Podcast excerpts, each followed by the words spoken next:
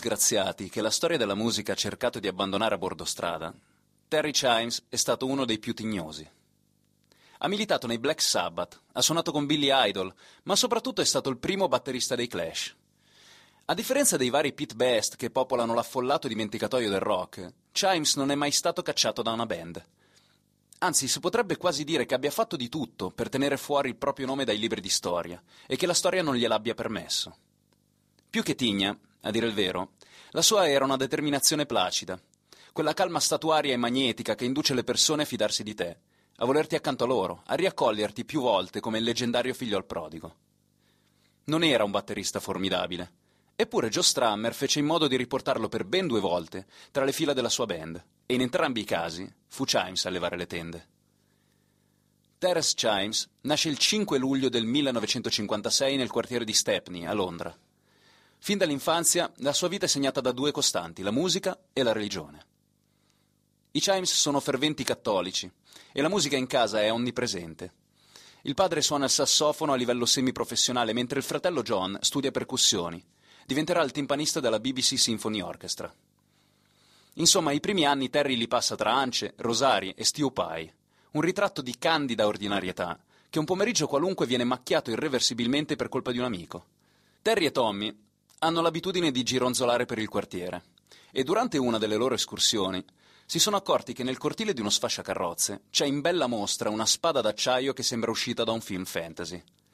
Spronato dall'amico, Terry entra con lui nel cortile e insieme rubano la spada. La sera Terry si rimette a letto e ha il primo incontro con il senso di colpa. Mi sentivo da schifo, spiegherà nella sua autobiografia The Strange Case of Dr. Terry and Mr. Chimes. I miei principi cattolici mi dicevano che rubare era un peccato e un'offesa nei confronti di Dio, Perciò alla fine andai da un prete che mi fece promettere che non l'avrei più fatto e mi diede una penitenza. Terry torna a casa, si sciacqua la coscienza con un'infilata di Padre Nostro e comincia a intuire che la vita è fatta di scelte quotidiane e che ogni bivio si deve essere pronti a sapere come sterzare. Il primo vero bivio si presenta quando Terry ha 17 anni.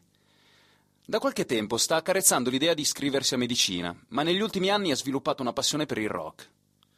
Ad affascinarlo non è tanto l'idea di comporre musica, quanto la possibilità di essere su un palco, vivere da musicista e possibilmente rimorchiare un sacco di ragazze. Così, dopo un deludente colloquio al London Hospital, decide che il suo posto è dietro le pelli di una batteria. Dopo aver provato con alcuni gruppi, fa un'audizione per i London SS, una band proto-punk che annovera tra i membri Mick Jones.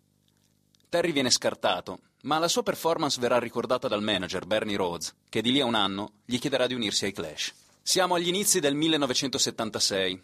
I Sex Pistols stanno già seminando zizzania in tutto il Regno Unito e i Clash sono decisi a mettersi in scia.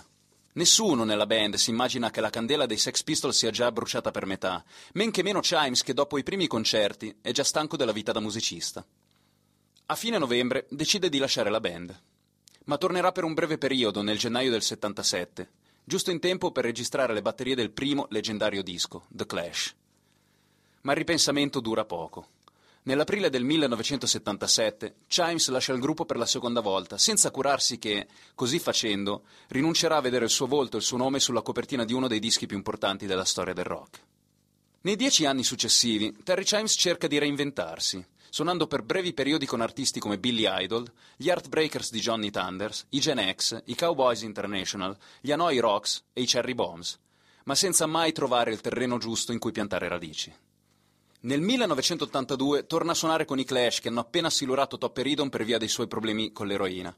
È il tour promozionale di Combat Rock, ma ben presto le differenze con il resto della band torneranno a farsi sentire e Chimes abbandonerà il gruppo per la terza volta. Terry continua a seguire la strada del musicista, ma è sempre meno sicuro della sua scelta. È in cerca di un altro bivio che gli permetta di plasmare la propria vita secondo le proprie vere inclinazioni. E caso vuole che quel bivio sia proprio sul palco di un concerto. È il 1985. Chimes è stato assoldato dai Black Sabbath per il tour di Eternal Idol.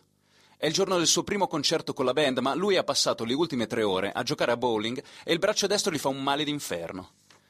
Si è quasi rassegnato a rinunciare al sogno di suonare con i Sabbath quando il chiropratico della band si offre di aiutarlo. Dopo un breve trattamento il braccio torna a funzionare. Chimes sale sul palco con i Black Sabbath e ne scende con una nuova consapevolezza. Qualunque cosa sia riuscito a fare quell'uomo nel backstage, lui vuole imparare a fare lo stesso. Nel 1989 Terry Chimes abbandona definitivamente il mondo della musica per iscriversi a una scuola per chiropratici. Nel 1993 apre il suo primo studio e comincia a ricevere pazienti. È l'inizio di una nuova vita. Oggi, a 30 anni di distanza da quel concerto con i Black Sabbath, Terry Chimes continua a lavorare come chiropratico, ma la musica non è mai veramente uscita dalla sua vita. Nel 2003 è stato inserito nella Rock and Roll Hall of Fame per il suo lavoro con i Clash. Poi ha aperto uno studio di registrazione insieme a Billy Idol e qualche volta gli capita ancora di essere chiamato sul palco da band di amici per suonare cover dei Clash. Lui accetta sempre, con eleganza, prende posto sul seggiolino e picchia sulle pelli con la stessa placida determinazione che gli ha permesso di orbitare per più di dieci anni attorno a un mondo che non ha mai sentito suo. Quello che avete ascoltato è Come sopravvivere alla musica, il carrozzone dei perdenti. Io sono Fabio Deotto e questo è un podcast originale prodotto da Querti, miglior radio online ai Macchia Nera Italian Awards del 2015, in partnership con Rolling Stone Italia. Vi ricordo che potete associarvi a Querti, il più grande network di podcast italiano, o fare una donazione cliccando sul tasto apposito all'indirizzo querti.it slash associati. Come sopravvivere alla musica tornerà fra un mese circa. Nel frattempo, cercate di sopravvivere.